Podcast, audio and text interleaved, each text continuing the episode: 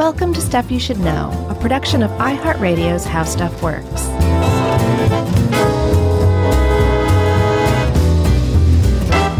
Hey, and welcome to the Global Nightmare. I'm Josh. There's Chuck. There's Jerry over there. And we are Stuff You Should Know. Was uh that's an Alice Cooper song, right? That's Welcome to My Nightmare. Oh. I think gotcha. it, it is My Nightmare, isn't it? Yeah, but he should have thought bigger. Yeah, he really should have. It was kind of You know? short sighted. Yeah. Well put. We saw him in concert once, remember? That's right. Big shout out to Nita Strauss. Yes, guitarist extraordinaire for Alice Cooper, among others, who yeah, invited science us. enthusiast. Uh, what enthusiast? Science. Oh, yeah, yeah, yeah, for sure. Uh, Science enthusiast. So we should. Uh, uh, I think everyone knows right now that we are now set up to record apart from one another. Yes, Chuck. So my first question before we have to get serious is, what are you wearing? I knew it. Can I tell you seriously what I'm wearing? Yeah, I'm going to tell you. Oh, okay. Um, I am wearing an apron. And that's it. Yep. Wow. Yeah. What about you? So you're cosplaying as sexy chef. yeah. Yeah. That's what I like to think of myself as. It's not really cosplay, that's kind of normal life stuff. Yeah, I am wearing, um, and this is not a plug, but it is what I'm wearing. I'm wearing me undies. I'm wear I'm wearing uh, my Mack Weldon. Uh, I don't know what they call them. You know, kind of the warm up pants that you can go to the grocery store in. Sure, but do not go to the grocery store, Chuck. I'm not. Okay. And I'm wearing a Max FunCon 2012 T-shirt and my slippers. So basically, this is your um, I got all this free outfit. Boy, it really is. I paid for the slippers. D- okay. But I mean, if you name drop the slippers, maybe you can get a replacement for them. I don't want to do that, even though they're super comfy. Maybe we can get a slipper sponsorship. Did you uh, did you ever stop wearing slippers out of the house? Uh, well, what do you mean? So I think it was our five second rule episode where we talked about the point of slippers is to just have these things that are housebound and never leave your house, and then you you, you just wear them in your house. So then instead of outside, so the outdoors germs never come inside on the bottom of your feet. Boy, that was you're calling out like a nine year old episode. Uh, I will, you know, I may go get the mail or something. Okay, all right. Well, before you were going and like getting ice cream at the convenience store and those things, if I remember No, correctly. was I? Yeah, Wow. yeah. And I I feel like the fact that you're not doing it anymore, you may have forgotten, but that's my influence, Chuck. My influence. Or I may, or I may have just gotten uh, gained some self respect. right. There you go. God. I like to think both of those were my influence. Okay. Uh, yeah. So at the head of the show, I think we should announce we're doing an episode on COVID nineteen. Yep. Uh, it is Tuesday. I don't even know what date it is. The I've lost all track of time. March 24th. Right. And this will come out on the twenty sixth, right? That's what Jerry's promising right now. That remains to be seen, though. So it'll be sort of up to date, but two days a lot can change, um, Sure. as we all know. Yeah. Uh, and the other thing too is uh, it. I think we uh, are going to stay out of sort of the politics and the economics of the, of this because that's a almost separate podcast in itself that I have no interest in ever doing.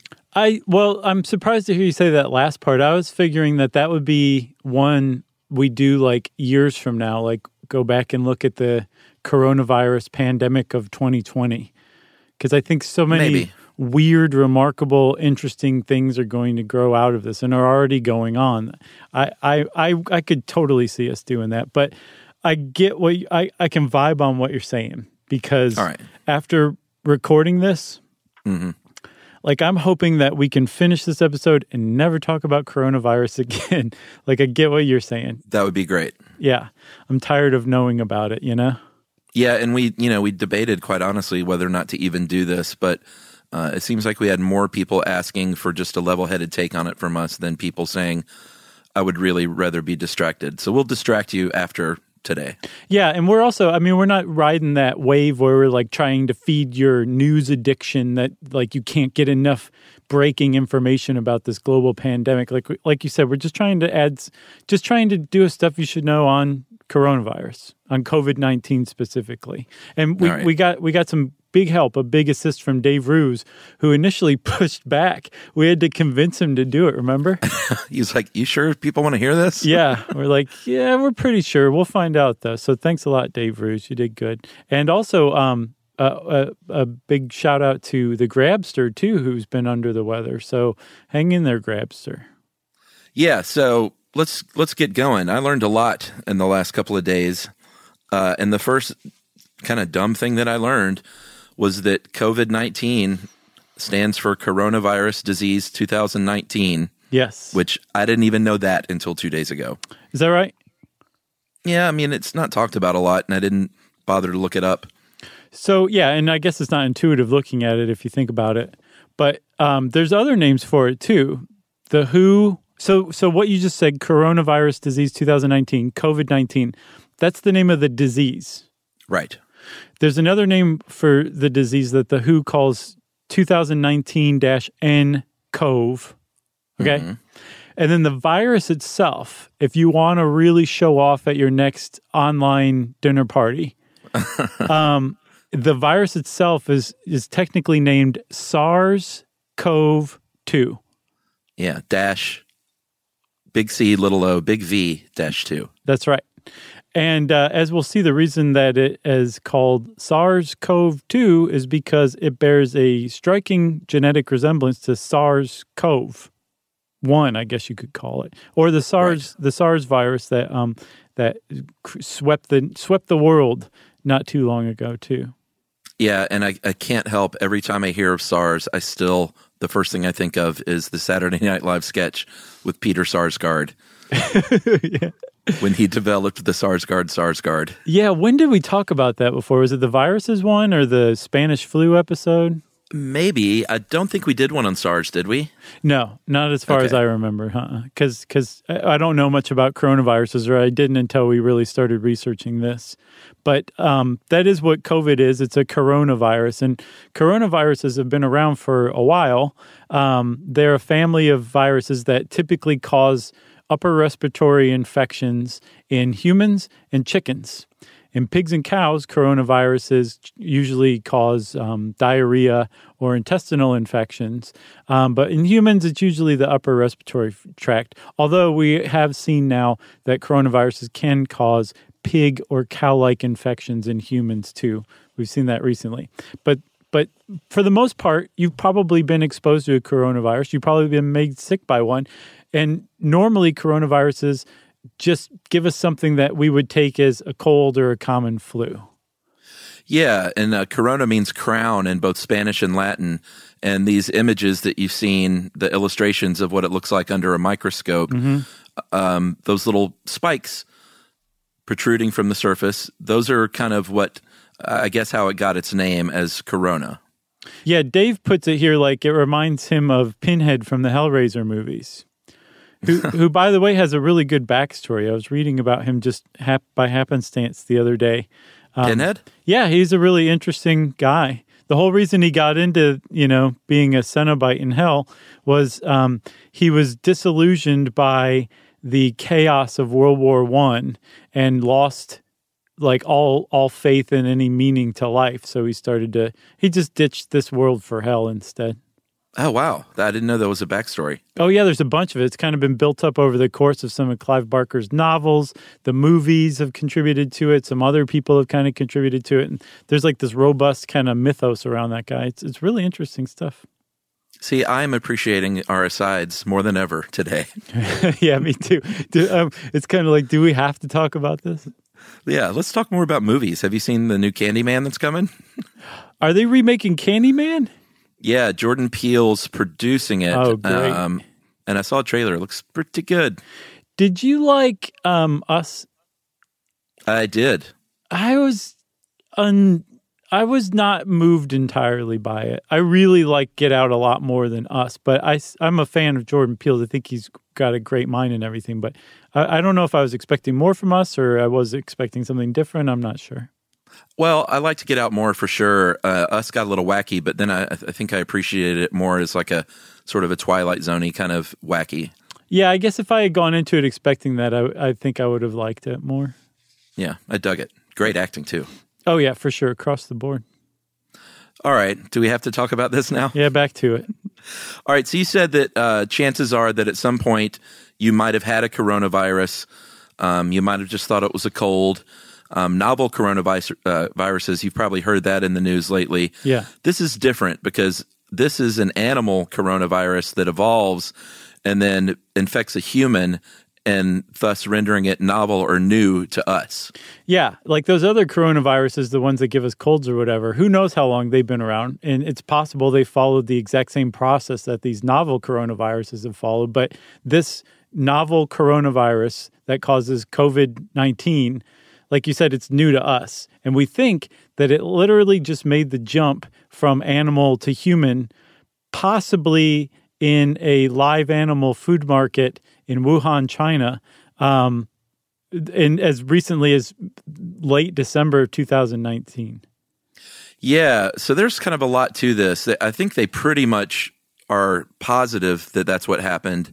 Um, they think that they have a patient zero, a 55 year old man from the Hubei province, mm-hmm. but they're not positive about that. Uh, and now there's some debate about the timeline. Um, officially, it was December 31st, but uh, now they're saying it may have been first detected in uh, mid November.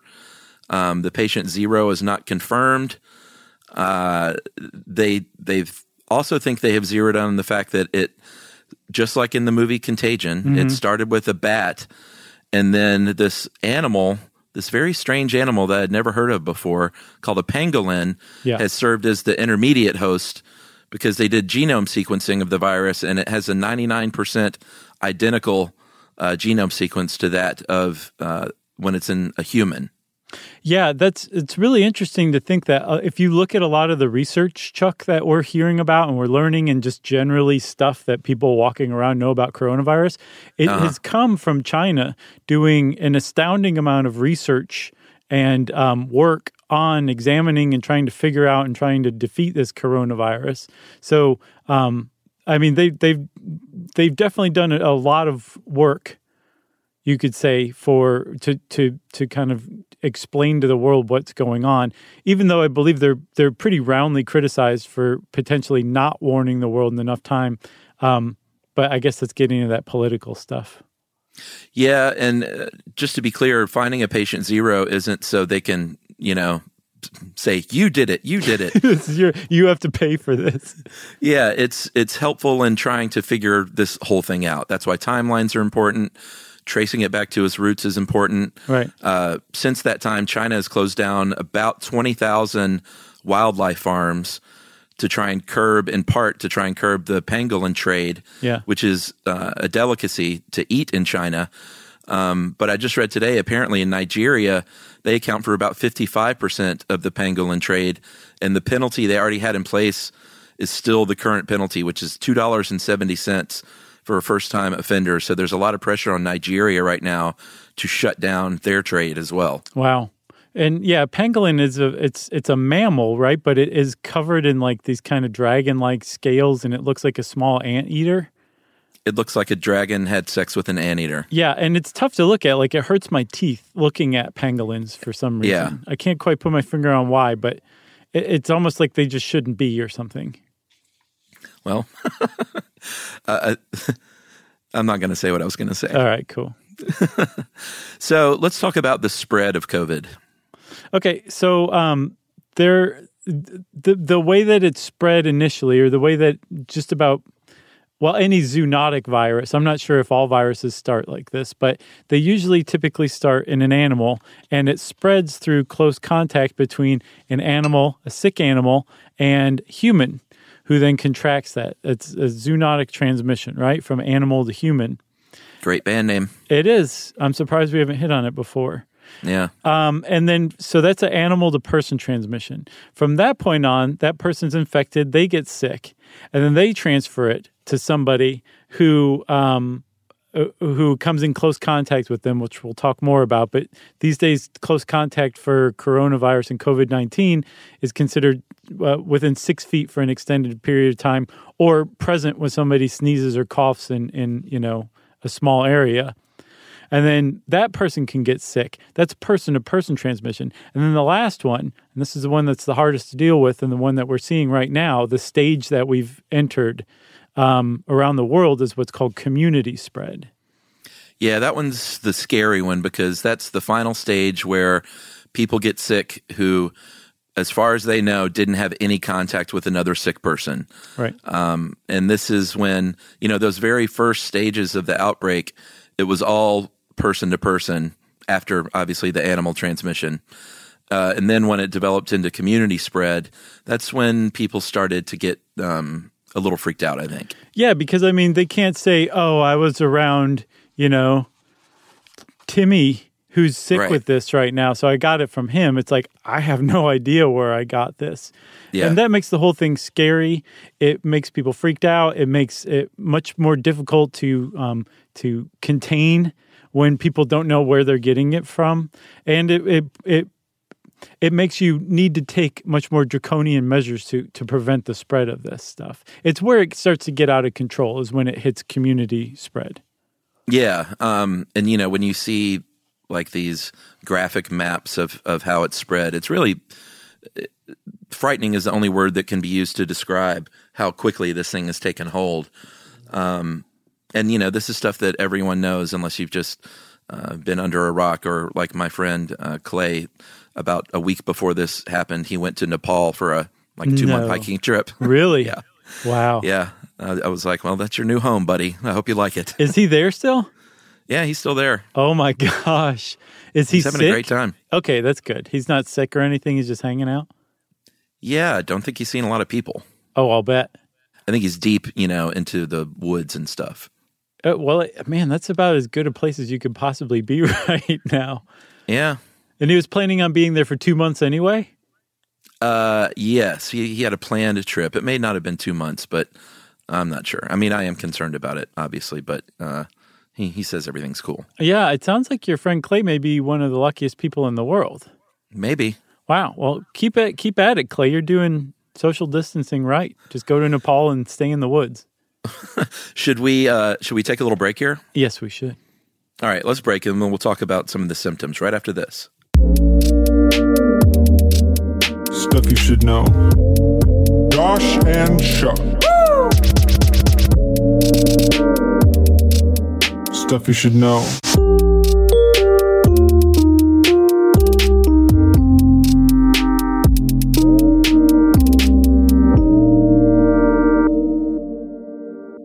Okay, Chuck. So we're talking about symptoms here. Um, there, it it turns out so the the there's like a classic set of symptoms that they now recognize as if you have these, there's a really good chance right now that you you have COVID nineteen. Um, the the cluster of symptoms are a fever. It's usually a high fever.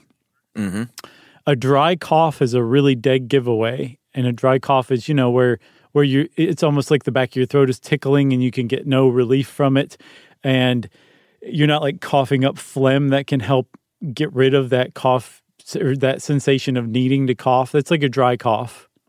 Yeah, which is really troubling right now because it's pollen season here in the United States, and dry cough for a lot of people is a is a regular thing every spring. So it's uh, especially worrisome, I think, for a lot of folks with allergies. Yeah, for sure. Um, and and I keep getting like I don't normally get allergies, but it's pretty bad this year. And I'm I like I've got not a dry cough, but you know, a little tickle here or there. My nose is a, maybe a little runny here or there. So I'm like always really paying extra attention to that stuff. It's it's exhausting, basically. Yeah, And then the third one is um, so you've got fever, dry cough, and then difficulty breathing, Yeah. shortness of breath, that kind of thing. And from studies they they found, according to the Journal of um, uh, what does JAMA stand for? I used to know. Oh, the Journal of the American Medical Association. Duh. yeah, So JAMA um, found that on average, people start to display that symptom of shortness of breath within five days of the onset of the rest of their symptoms. So if you have a fever, if you have a dry cough, and after a few days you start to develop a shortness of breath or difficulty breathing, you're a really good candidate to get tested for COVID and, and maybe need to go to the hospital. yeah. And I've seen um, I've seen the the chest thing described from people who have coronavirus or COVID nineteen as everything from you know a, a fifty pound weight on your chest to Good lord.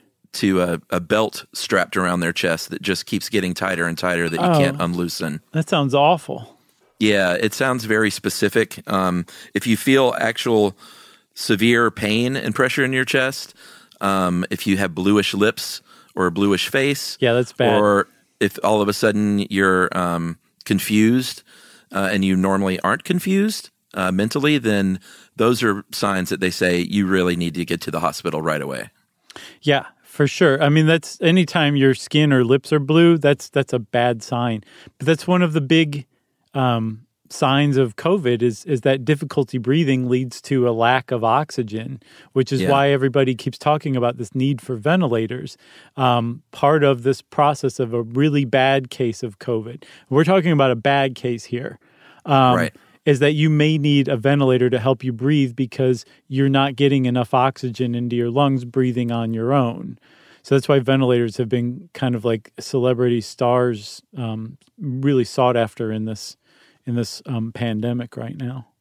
Yeah, and why the shortage of ventilators is super scary because what you've got in that situation, and we'll talk more about um, the biggest fear, which is overwhelming the medical system. Right.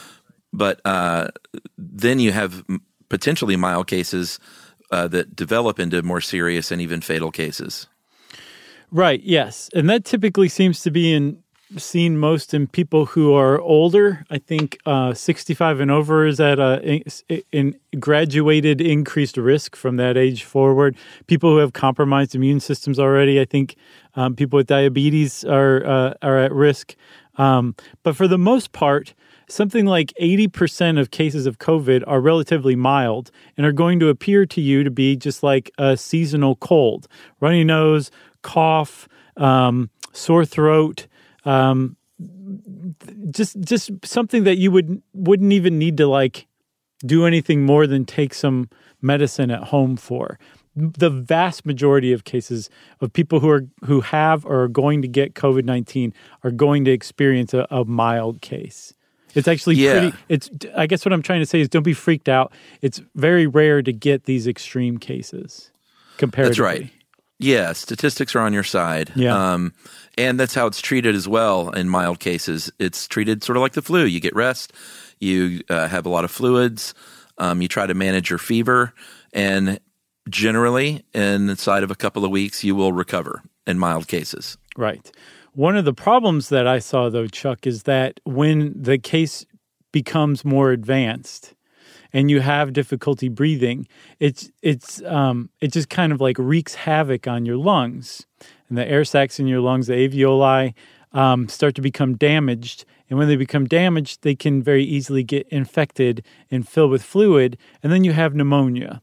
And that's an entirely different comorbidity that is um, difficult to manage that that can kill you, um, but also isn't necessarily going to kill you. But it's it's another problem that they're finding can arise out of a COVID nineteen infection. Yeah, I think uh, Dave has here down the latest statistic is about 1% to 3% of infections get to the secondary pneumonia. Yeah. And if that happens, you have what's called ARDS, acute respiratory distress syndrome. And the scary part about ARDS is 30 to 40% of those cases uh, end up proving fatal, Right. Yeah. ARDS even, even if you have a ventilator. Right. Um, and one of the things that's kind of confounded people um, studying this pandemic has been like that every once in a while a young healthy person will will die from this and it it's very puzzling it doesn't make a lot of sense and i saw that there was a um, an article in the lancet from january 24th that talked about a study that found that in cases um, where people were severely ill, they found what's called a cytokine storm, which I know we've talked about before, but basically your body throws everything it has at Yeah. this infection, and it's actually an overblown immune reaction. So so much so that it your body attacks its own organs and you can die from multiple organ failure. Again, this is in the worst case scenarios, but it does Yeah. explain why some younger healthy people have mysteriously died from this. They think that it's their body just overreacted to the to the illness. Yeah, and you know, I, I know that they have to report accurate findings, but I think one of the things that is certainly not helped um, with the social distancing is the initial news that um, it's really only a problem if you're elderly or over a certain age. Right. And so now that I mean, since then, the messaging has been really ramped up on millennials and younger people. Um, there's stories every day now where younger people are like, "Hey, I've got it. This is no joke. Please, please, please, don't take this lightly." Yeah, I've seen some people doing t- making videos like that, and, and good Yeah. for them for doing that. Um, yeah, we got a lot of things wrong early on in this in this uh, outbreak in the United States for sure. Yes, you could say you could say that. Um, one of the other things I want to point out, though, speaking about numbers and statistics and everything, though, is that like when we when we talk about like the rates of uh, mortality, which we'll talk about in a second, it's really important to remember that you know it, it, even if the mortality rate is as high as three percent, that means that ninety seven percent of people who get it recover. And one thing I've really been heartened to see, Chuck, is if just in the last couple days, the the news agencies have started to report total cases, and then next to that are recoveries. And Right. then after that are deaths. It used to just be total number of cases and deaths. Now there's a big old bar in between those two that's recovered people who have gotten the the uh, had come down with COVID nineteen and have now recovered and are no longer ill. Yeah, I mean the fatality rate is I've seen four percent. Uh, Dave has here. Um, some people place it below one percent, some above two. It's somewhere in that range. Uh, and if you want to compare it to SARS, SARS had a fatality rate of about ten percent, um, but it was uh, much more contained. So that's sort of the main difference in what we're seeing here with COVID nineteen. Yeah, and the the reason why no one can say at this point what the fatality rate actually is, in part, is because the um, testing was so flubbed early on in the United Yeah. States that so few people were given tests, the, the results were skewed, right? So if Yeah. you took a, a test for COVID 19, the chances are you had such terrible symptoms that you went to the hospital and they tested you there. Well, that totally leaves out people who had COVID 19 but had those mild cases and didn't go to the Right. hospital. And so they didn't get a test. So, this vast number of people who came down with COVID 19 and it was just like the flu or the common cold. So, the, the, their numbers weren't added to this, which makes the number of people who were tested and then died really disproportionate to the actual numbers of people who die when they have COVID 19, at least in the United States. And in South Korea, which is held up as like this model for how to handle a pandemic from this point forward, mm-hmm. they had plentiful, widespread testing early on and throughout, and they took a lot of really good containment measures. But because they had really good testing, um, it became clear that the fatality rate, at least in South Korea, it was 0.7%, which is still higher than a seasonal flu, which is usually about 0.1%, but it's not Right. nearly as high as, like you said, 4%. So our, our understanding of the actual fatality rate is not, it's not clear yet, but it's probably Yeah. Not anywhere near as high as 4%. Yeah, that's what the thinking is. Um, and the, you know, the asymptomatic individuals, they are uh, asimps, is what I call them. That's another one of the the scary parts about it is it's hard to get accurate numbers on even the number of people that have it because there could be there could be people uh, there could be far more people that have it that just don't develop the symptoms and are still spreading it because they think they're great. Right. They're an enormous problem. And that's one of the things I know we've talked about this before. But like a, a worst case scenario for a virus is one that infects a person, but takes a while for symptoms to show up because, like you said, they're asimps walking around infecting everybody else because they can spread it, um, even though they don't know they're sick yet. And by the way, Chuck, asimps, excellent band name. It's not bad, is it? and I see them all with matching Monchichi haircuts. The whole Wow. the whole four or five piece band, Interesting. the A Simps. Monchichi. Was that sort of like uh I remember the song, ironically, but I can't picture they're, they're little fuzzheads, weren't they? They were they they were kind of kind of like mop top, like the Beatles with their matching haircuts early on. It was a little Okay. like that, I guess. All right. Are you saying the Beatles were asimps?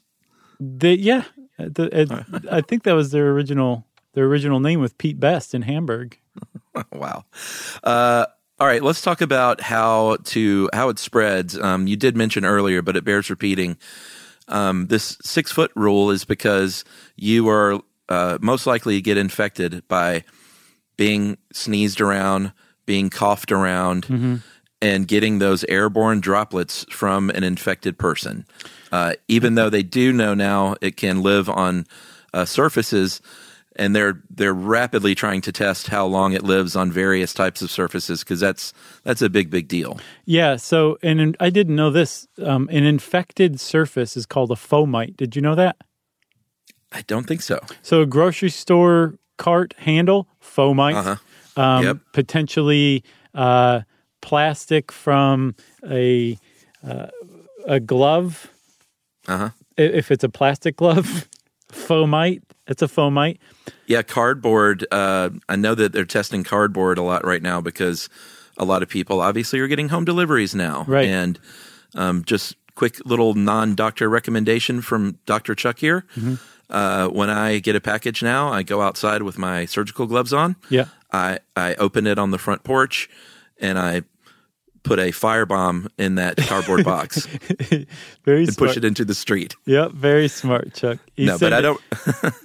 I don't bring that outer box inside though at all. No, no, no. You send it down the street aflame in a wheelchair like um, Philip Seymour Hoffman in Oh, wow. Red Dragon. Man, that was a one of the creepier images in movie history. I think. is great, especially when he like hits the wall and like Yeah. jerks backward. That, that was great. Um, the uh, the the there was a I think a NIH study that looked at fomites. It found that in the air, when somebody sneezes, sneezes or coughs into the air, that aerosolized um, air or aerosolized virus, sorry, can can survive for three hours in the air um, four hours on copper surfaces, 24 hours on cardboard, two to three days on plastic and stainless steel. Um, the thing is, this was really reassuring because I too have been super worried about things like boxes or Yeah. touching grocery carts or anything like that. The CDC says that up to this point, there have been no documented cases of infection from fomites Right. that's huge, man. That's huge because that means that if if you're not around a sick person, at least up until this point, at least documented wise, if you mm-hmm. haven't been around somebody who's sick, you haven't gotten it from touching something. And that's a big thing that people have been talking about is like don't touch your face is one way to avoid the spread, which we'll talk about. But don't touch your face after not only like being around somebody, but don't touch your face after touching a cardboard box or touching a grocery cart or something like that because it could be a fomite.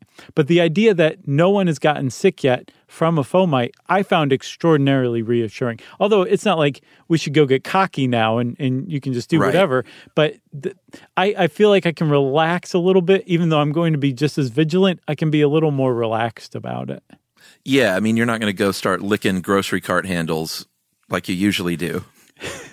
Man, some of the tastes I've discovered are it's know, almost right? like that's it's like the impossible colors version of tastes in some some like almost something that uh H.P. Lovecraft would had have trouble describing, like unnameable taste. oh well, that's how you discovered the uh, the new form of umami that had previously been undiscovered. right, right. Jumanji.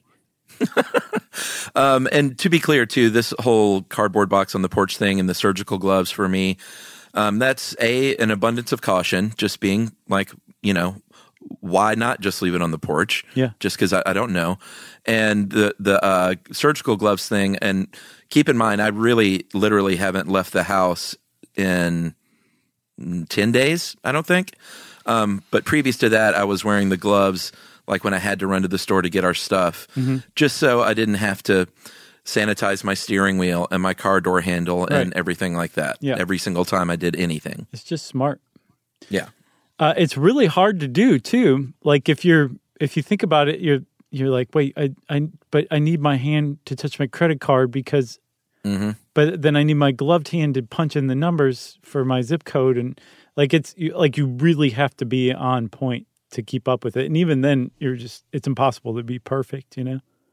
Yeah, I mean, we've been um, again, we haven't been out much at all, but when we have had to be out, we're sanitizing our credit cards when we come back. We spray our door handle, and you know, not like Howard Hughes level stuff, but just just trying to be smart. Right. Although Howard Hughes level stuff right now is not not the worst idea. Like I have No. Kleenex boxes on my feet right now. No, no, uh, no judgment, of course. Um, so Chuck, we were talking about how it spreads. Um, what actually happens with this virus is once somebody coughs or sneezes or licks their hand and wipes a, a elevator button or something with it, um, it's it's that is in, an infected surface. Although apparently people haven't gotten sick from it yet, but more often than not, apparently you're going to get sick if you're around somebody who coughs or sneezes, and you get it from that aerosolized virus. When That's that right. when that virus enters your body through your mouth, your nose, or your eyes, it sets up shop, um, usually around in your throat, which is where that dry cough starts. Um, and the the reason that those those spiked proteins that form the coronavirus's crown are there is because that's how it interacts with the cell. And the way that it interacts with the cell is through an enzyme that's present on the uh, outer membranes of most cells in the human bodies. And this em- enzyme is called furin. Furin. I, I say furin, F U R I N. And Yeah, I fu- think so. Furin activates that that um, protein spike, and that's how the virus can pump its its genetic information into the cell, which hijacks the cell's functions and says you're making copies of me now, and then it just kind of spreads from there. And this is why they think that the um, that you can get things like diarrhea, like a cow or a pig, or you can suffer multiple organ failure, or it can go after other stuff, is because most of the organs and systems in your body have cells that contain furin on their outer envelopes, and so the uh, the coronavirus um, can can interact with just about any cell that has furin. Yeah, and it made me really uncomfortable for you to talk about my outer envelopes. And diarrhea and cows and pigs in the same sentence, Yeah, it's all pretty bad. it is a little bad. Uh, the and you know we've talked about touching your face, which is tough for me as a nail biter and just general oral orally fixated individual. Um, that six foot distance, uh, disinfecting light switches and doorknobs and countertops uh, surely doesn't hurt. No. And uh, and I know everyone has heard this a gazillion times, but we would be negligent if we didn't talk about washing your hands with soap and water, uh, hot water for at least twenty seconds. Um, pretend you're a surgeon and you've seen shows about surgeons. Just pretend like you're in the MASH camp Okay. and, and just wash like they wash. There was no chance that we were not going to reference MASH in this episode. I know. Uh, they uh, there's different songs like the ABC song or I don't want no scrubs. I, I guess you could sing like a surgeon if you wanted to, Oh, that's a good one. but uh, at least get in there for 20 seconds. We have hand washing parties at my house several times a day, even though we're not going out. Uh, we take our temperature every morning um, as a family, and uh, you know, because I took that trip to Philly, New York, and DC right as this was launching to see Bonnie Prince Billy, and uh, you know, we went on two trains, two planes, uh, Penn Station in New York, for God's sake, which is already the filthiest place on earth. Sure.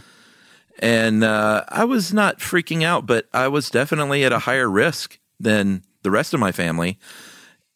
So I've been watching stuff, and tomorrow actually will be my 14 day, Yeah. uh, the end of my 14 day window. So unless something really happens overnight, then I feel pretty good. Man, I'm glad to hear that. That's great. That's got to be a big relief. It is, you know, I try not to focus on it, but, um, you know, my wife and daughter didn't go to Penn Station Right. and didn't eat a Philly cheesesteak at two in the morning, Right. you know? I know.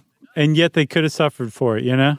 Yeah, totally. So um, I think a lot of people are counting down days. I know Yumi is from this past Thursday, which is the last time her dad went out to get supplies um, from the grocery Yeah. store, and she's like nervously counting uh, back, counting to fourteen from from Thursday, just trying to will you know him not to get sick. Um, and I think that's just kind of like It's everybody's got these these little countdown clocks going on right now Yeah. Of their own. It's just talk about like an anxious thing to do while you're sitting around in your home not not leaving, you know? Yeah, At- waiting for days to pass. Right, exactly. You're you're you're counting down the days in the hopes that it, an illness doesn't pop up in the meantime. Like, what a strange, horrible thing for everybody to be doing right now.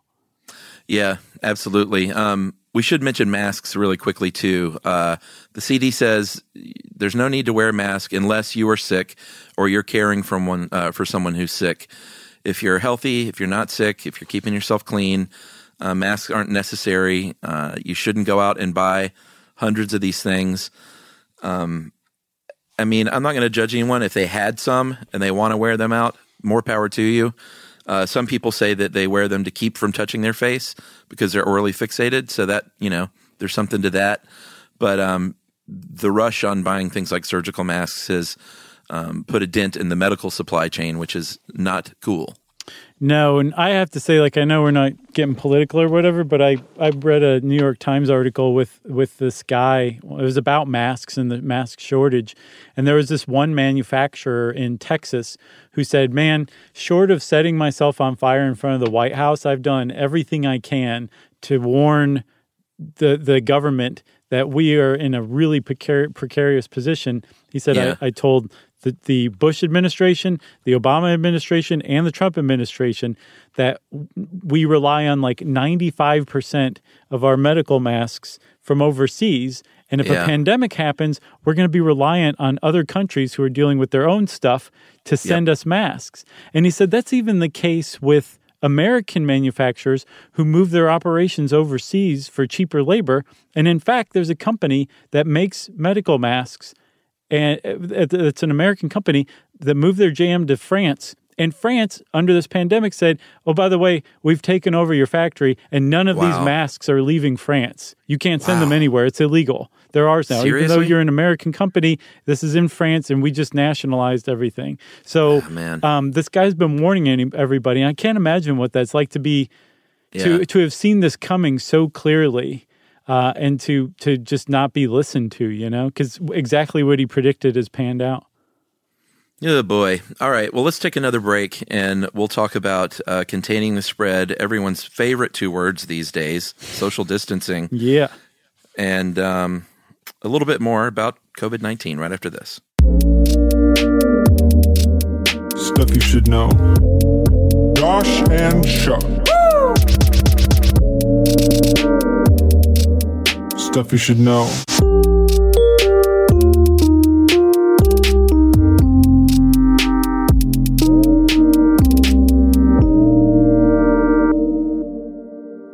So I, I just want to say, everybody, I, I think it's laughable.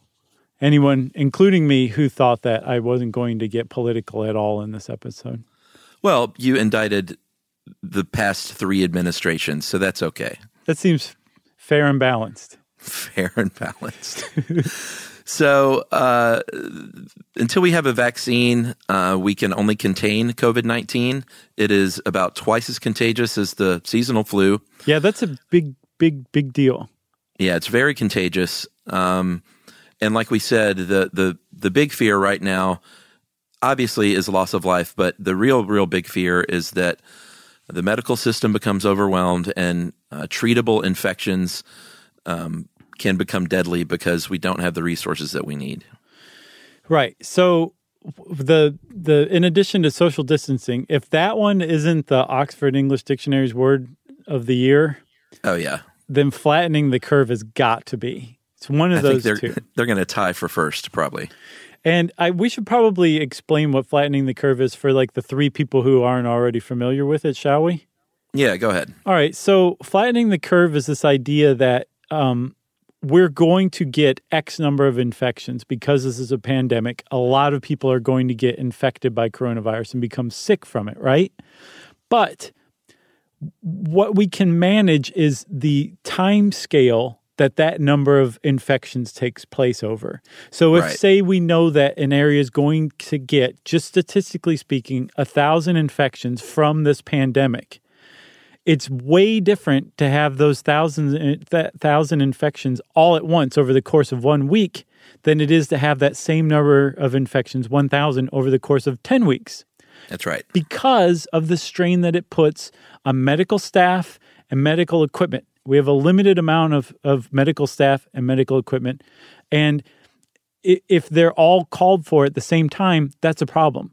But we can reuse that medical staff, we can reuse that medical equipment over the span of time. So a ventilator can support two patients who need it for a week each over the course of two weeks, but it can only support one patient of those two if they need it on the same week. So flattening the That's right. curve is all about making the, this this number of infections that we're surely going to see spread out over time rather than happening all at once. And the main mechanism for flattening the curve is social distancing, which is just stay away from one another to cut down on that rate of infection.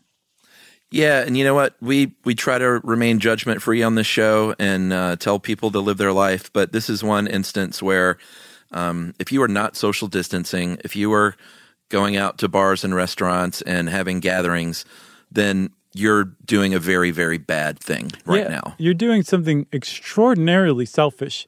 Full stop. And I know a lot of people are like, "Well, I'm young, and it doesn't doesn't it's not going to get me. And even if it does get me, I'm young and healthy. I'll be fine. It'll be like a cold." The problem is, is you're the same person who's going out in public and then touching an elevator button and making that person sick. Or if you're sick and you're out running around, you're coughing, you're sneezing, you're being gross, and you're aerosolizing the air with the virus, which can stay vi- viable for three hours. So you're getting other people sick. And those other people might not survive that COVID 19 case that you've given them because they're not young and they're not healthy. And the idea that that you're just flouting that that Yeah. is just it's I think maybe blood boiling is the right term. Yeah, it's it really really uh, has been pretty upsetting to see, even in my own super cool neighborhood where people seem to do the right thing most times, uh, and on the, the the neighborhood pages on Facebook, people are talking and doing the right thing. But you know, e- even up until like a few days ago, I was driving through my little neighborhood uh, area where the bars and restaurants are, and some of them were still full of people, and I just like I, I want to like uh, put a loudspeaker on top of my car, like in uh, in uh, oh geez, why am I uh, in Slacker in the Linklater film, and just drive around saying very bad things to people in public. When I think of loudspeakers in cars, I think of Blues Brothers. Yeah, that too. Sure. And that was uh, that was probably Slacker was probably stolen from that anyway. Gotcha. Uh, Did they use a cop car in Slacker? No, it's at the very beginning of Slacker. There's this guy. Actually, he probably didn't steal it because I think it was a real dude in Austin that would just drive around, sort of preaching to the masses from inside of his car. Uh, but we need that guy right now to to get people in their houses. Man, it's, it's just like it's a couple of weeks. Just do it. Just do it. It's it's easy, especially for two guys who can continue to work from home, to say that. So Absolutely, I- sure. I, don't I don't want to give the impression that we don't have any sympathy and our hearts don't go out to people who who do work at those bars and restaurants and need that money to survive. And so staying at home and if everybody else stays at home like really deeply affects their potential to hang in there and survive. Like like th- that's not lost on us. That's not lost on anybody, I don't think yeah, and I think the the thing that is the most blood boiling are people who who are going out and like not doing anything that that has any economic impact. They're just being jerks. They're like playing basketball or they're just uh, going to the beach. You know, like like that kind of stuff is what drives me the most crazy. Yeah, just knock it off.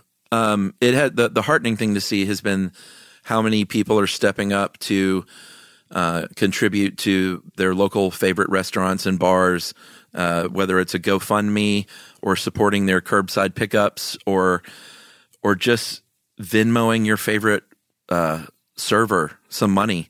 Um, that's happening all over the place to try and keep people solvent while this is going on. But the the big picture is if we don't do this now, it's just going to be more drawn out and people are going to be more affected economically. Um, so the right thing to do is just to shut it down for a little while. Yeah. That's, you know? I mean, from everything I've seen, what we're doing now, this kind of uh, half-hearted approach to social distancing and quarantining, like we're getting all of the negative economic effects, but Right. little to none of the public health benefits. So we're doing it in the exact possible worst way right now. Yeah, I saw one doctor say that uh, if you could literally just hit a pause button Yeah. in, in the United States right now, there would be no COVID 19 in two weeks. Yeah, if we could freeze everybody Just freeze six feet apart for 14 days, the, the virus would stop in its tracks. And we've seen this is the thing. This isn't like conjecture. This isn't philosophy or modeling or anything like that. This is based on what we've seen in other countries like Singapore, Hong Kong, um, China, even. Um, uh, Japan has done a really good job of quarantining, where they have they've they've basically figured out the way to contain this is extensive and widespread testing for the disease, and then really strict and um, uh, uh, really well followed and meticulous social Yeah. distancing and quarantining. People taking it seriously, so that you can test the people to see who have it, um, and and and isolate them, quarantine them, treat them to keep them away from everybody else, and test other people as as time goes on, so that you can have people living a normal life because they're not sick and the people who are sick have been identified and are being quarantined and isolated while they're being treated. Yeah, I mean it's it's very easy to look at a place like Singapore and look at a country like Italy, um, who did not do it right, and America. Uh, Italy was just before us. Um, these are two great examples of the difference that this can make. Uh, as of today, Singapore has 558 cases, and despite that, I just saw a new announcement today that they are closing schools and closing entertainment uh, venues just because they're really trying to be super proactive and get out in front of it. Yeah. Um, Italy, the infection uh, the infection rate was almost nothing throughout February, Yeah, this is Uh, mind boggling. and then in March it spiked to twenty five thousand new cases a week. Two weeks later, Yeah. twenty five thousand. This is uh, these are numbers that should speak for themselves, and you shouldn't have to talk people into social distancing. Yet here we are. You know, it is. It's saddening. Um, the the the one other problem, or I guess the big problem again, is the idea that if a lot of people become sick, if you have a spike in cases like Italy saw, where you, it suddenly goes up to twenty five thousand new cases a week, a lot of those people have to be hospitalized, and it stretches and overtaxes and eventually overwhelms the healthcare structure in the in in the country, and in the United States, like every town has a brand new gleaming hospital and lots of doctors. But it turns out, if you look at the statistics, the United States has a paltry number of hospital beds per 1,000 people. Um, Yeah.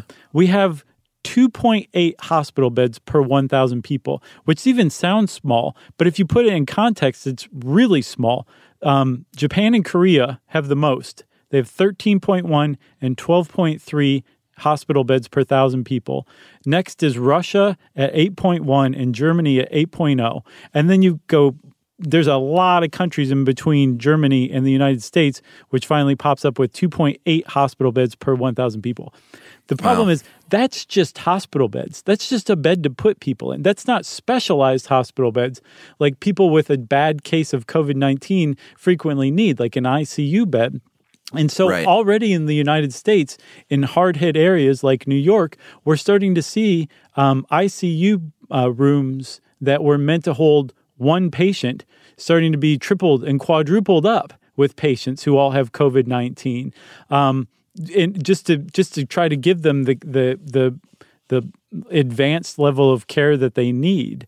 Um, Yeah. because we don't have enough beds. And so that's why that that not social distancing, why just going out and carrying on like nothing's going on is just such a, a ridiculously arrogant thing to do at a time like this. Yeah, and I feel like every day it's gotten a little bit better. Um, like you really have to be pretty uh, selfish and um, what's the word? Uh, There's a word that I can't say on the air for when you've got a lot of gumption to do something. despite everyone saying you shouldn't. Guts, Not guts, because that implies Nerve? bravery. nerve. You got a lot of nerve. nerve. There you go. Yeah, like as of today, when we're recording this, which is two days before release, if you're still out doing things like that now, then you really have got a special brand of nerve. Yeah, and and, and conversely too, uh, we should point out to self quarantine is a gift. That's a gift you're giving other people. Nobody's Yeah. telling. There's no martial law. You're not going to be shot on sight or arrested or whatever if you leave your house if you've been exposed to COVID nineteen. But the official guidelines from the CDC and the World Health Organization is if you know you've been around somebody who has tested positive for COVID nineteen, they ask you to self quarantine for 14 days because mm-hmm. 14 days is the longest, as far as we know, that it takes for symptoms to show up. That's why people are counting down 14 days, right? So if you hang out by yourself, isolated away from everybody else, like you were doing for 14 days, and you don't get sick, you don't have COVID and you're not spreading it. You're not you're not a risk factor any longer. So but to to stop your life and to say I'm not going outside because I don't want to risk other people getting sick because I'm not sure if I have it or not. That is an enormous gift to give to people. And I mean, it's what you did. Um, my friends Mick, Mitch and Patrick, you know, Dirty Mitch from the Scabies episode. He Uh-huh. uh, he and uh, his husband Patrick were um, exposed to somebody with COVID nineteen. They have no idea if they had it or not. But the first thing they did was self quarantine, and they just committed to giving up 14 days of their life of going outside, of interacting with other people, of doing whatever, just because they didn't know. In part because testing is not widely available in the United States. So this is the alternative. It's on it's on us to to make that decision and that choice. And it is a really kind thing to do. So hats off to you too, Chuck, for doing that. Well, hats off to everyone doing the right thing. Um, and you're right. Unless you're rich and famous, it can be hard to get a test right now, which is another problem. But we're not going to go down that rabbit hole either. Right. Well, we've been at it for close to an hour. Maybe let's wrap up with some talk of vaccine. Okay. Um, obviously, a vaccine is the ultimate end goal for all this. Uh, there are a lot of organizations working all over the world rapidly trying to develop and test vaccines. Uh, the National Institute of Health, Walter Reed Army uh, uh, Institute of Research, and countless others are trying. Um, they uh, apparently the the government is trying to cut a lot of red tape to speed things up, but it still has to go through clinical trials. You can't just Sure. rush rush something to market as much as everyone would like that. Yeah. And it could take a long time. It could take up to a year to get results of these trials. I saw that the NIH vaccine trials could could be in full swing by the fall, um, and that one has promise. Um, the mRNA twelve seven three, because it was being developed for MERS, so they kind of had a head start. Remember, MERS is a, a type of novel coronavirus, so they're like, this might work for this um, this SARS CoV two coronavirus. We'll we'll find out. Um, so hopefully by the fall, that one might be um, just banging. Who knows? That's what we need is a, a banging, robust vaccine. Right. Lots of chains, gold chains, a nice swagger to it. Just banging. Yeah, and I and I don't think this is getting too political, although it is a little bit. But I just did a little last minute research and found out, you know, there's this drug called uh, what's the name of it? Chloroquine. Uh, no, uh, remdesivir. Uh huh. So this is not um, FDA approved for COVID nineteen. It's still got to go through the clinical trials, but it has been used as an emergency uh, emergency measure to treat a couple of cases seemingly effectively. Uh, and they're expecting some results from a trial in April. Uh, and I just learned yesterday. I just kind of dug into uh, this this drug. Yesterday, the FDA granted uh, the company who makes it, Gilead Sciences, um, orphan drug status. And this is from the 1983 Orphan Drug Act, which is meant for rare diseases only. Um, coronavirus or COVID 19 is obviously not, it's speeding up to not be a rare disease. But there's a little loophole in that Orphan Drug Act. If you get ex- exclusivity, which is what happened, they granted them exclusivity uh, for to profit exclusively for seven years on this drug. Right. If you if you get that in and that designation in before it hits that two hundred thousand person threshold, which means it's not a rare disease anymore, then it sticks. And so yesterday, the FDA granted Gilead Sciences um, exclusivity for seven years, which obviously the fear there is that uh, it could lead to a block on supplies for generic versions. Right. It could be super expensive. Yeah.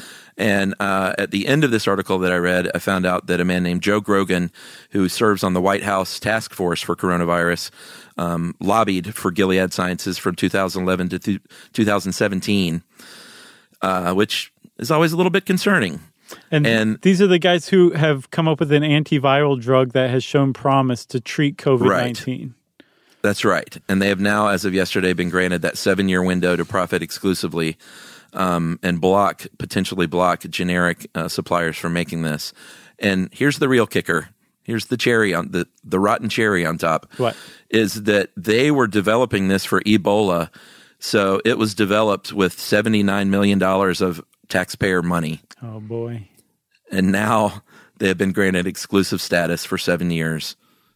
That's almost as much of a bedtime story as hearing about senators who were briefed about the pandemic and then went and sold all of their um, sold a bunch Yeah. of stock before the stock market crashed without telling anybody about it, while also downplaying the pandemic too.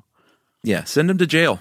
Send them to jail. There was a time in this country, it wasn't very long ago, where people who did that were stripped of any honor, were basically drummed out of of out of town on a rail by irate citizens. There was a time in this country. So, man, that was Grandpa Clark all the way. That's right. I suddenly just grew um, patches on my elbows. I think a cardigan's about to sprout out of them too. Uh, before we wrap up, I would like just to know your biggest fear in all this. What has been your biggest fear? Um, l- loved ones dying. That's my Yeah. that's my biggest fear. Um, I think you know economics is a huge one. I'm I'm really scared about that and the long lasting effects, people losing their jobs and and just the setbacks that comes from that. But ultimately, Yeah. people people people I love and care about dying Sure. especially unnecessarily you know like the idea that that we could have done some things differently and there would have been abundant medical care. That's that's my my greatest fear. What about yours? Well, I've seen in too many movies uh, about like domino effect type things. So my, I mean, obviously worried about friends and loved ones, but my biggest fear has been worst case scenarios, which is everything from uh, the U.S. military getting um, a large outbreak and somebody like I don't know another hostile country saying now's a great chance, oh geez chuck i hadn't even thought about that or um, medical personnel or police forces, um, things getting disrupted so much with our uh, health professionals or our people who keep us safe uh-huh that that things become really scary on a citizen level. So like people are what scare me, yeah and it becoming like uh, the purge or something like that. right That's what scares me. that's great that's great that was a good one to end on chuck because i mean the whole I'm reason so we sorry. did this episode was to reassure people and then just pull the rug right out from under them at the last minute But you know what? I, having said that, I'm always consistently reminded of the ability and the will of not only Americans but human beings to do the right thing, and the vast, vast majority of people will come together and not, um, not go into attack mode. Yeah, I, I totally I believe that. I think that that um, people are generally good overall, um, and Agreed. there are definitely bad people out there, but I think the good ones outnumber them. And when pushed against the wall, the good ones can fight back pretty effectively. Uh, Also, agree. also, I mean that kind of raises another point too that I found. It's it's really easy to just kind of let your mind run away and focus on all of the terrible stuff that can happen or all of the Yeah. terrible stuff that is happening um, and uh, you kind of have to you have to exercise your mind to not do that. You have to stay on top of it and remind yourself that you can also just as easily think positively too. And you got to try to do that in times like these for sure. And in Yeah. times like these i make it sound like this happens every couple of years or something. Like this is definitely monumental and historic and and once in a lifetime hopefully. Yeah, one other thing, if you think that you might have COVID 19, I found there's a self triage tool Um, they say that if you think you have it, you should call your doctor, your hospital, 911, and, and say, I think I have COVID 19. There's an online tool now at G E H R C O V I D T R I A G E dot A K I D O L A B S dot com, garecovidtriage dot dot com. And it's just basically a questionnaire that says, hey, this isn't a diagnosis, but this might this might give you clear um, a clear view into whether you're just sitting there freaking yourself out or else if this this is actually something you might need to call your doctor or your hospital about. Right. Good stuff. Uh, and hopefully all of this will be a weird, distant memory not too far from now. And since I said that, it's time for listener mail. Yeah, you know what? Uh, I think instead of listener mail on this one, let's just encourage people to be kind to one another, be cautious, be smart, um, help out someone in need if you can, and just hang in there. I know we have listeners right now that that have COVID nineteen. Um, statistically, that's uh, that's just got to be the case. So, Sure. uh, be well and please take care of one another. Yep. And think positive, everybody. Think positive. If, right. If you want to get in touch with us while you're hanging out, socially distancing, being responsible, you can send us an email.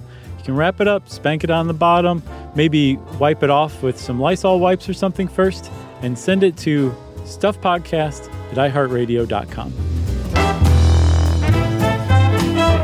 Stuff You Should Know is a production of iHeartRadio's How Stuff Works. For more podcasts from iHeartRadio, visit the iHeartRadio app, Apple Podcasts, or wherever you listen to your favorite shows.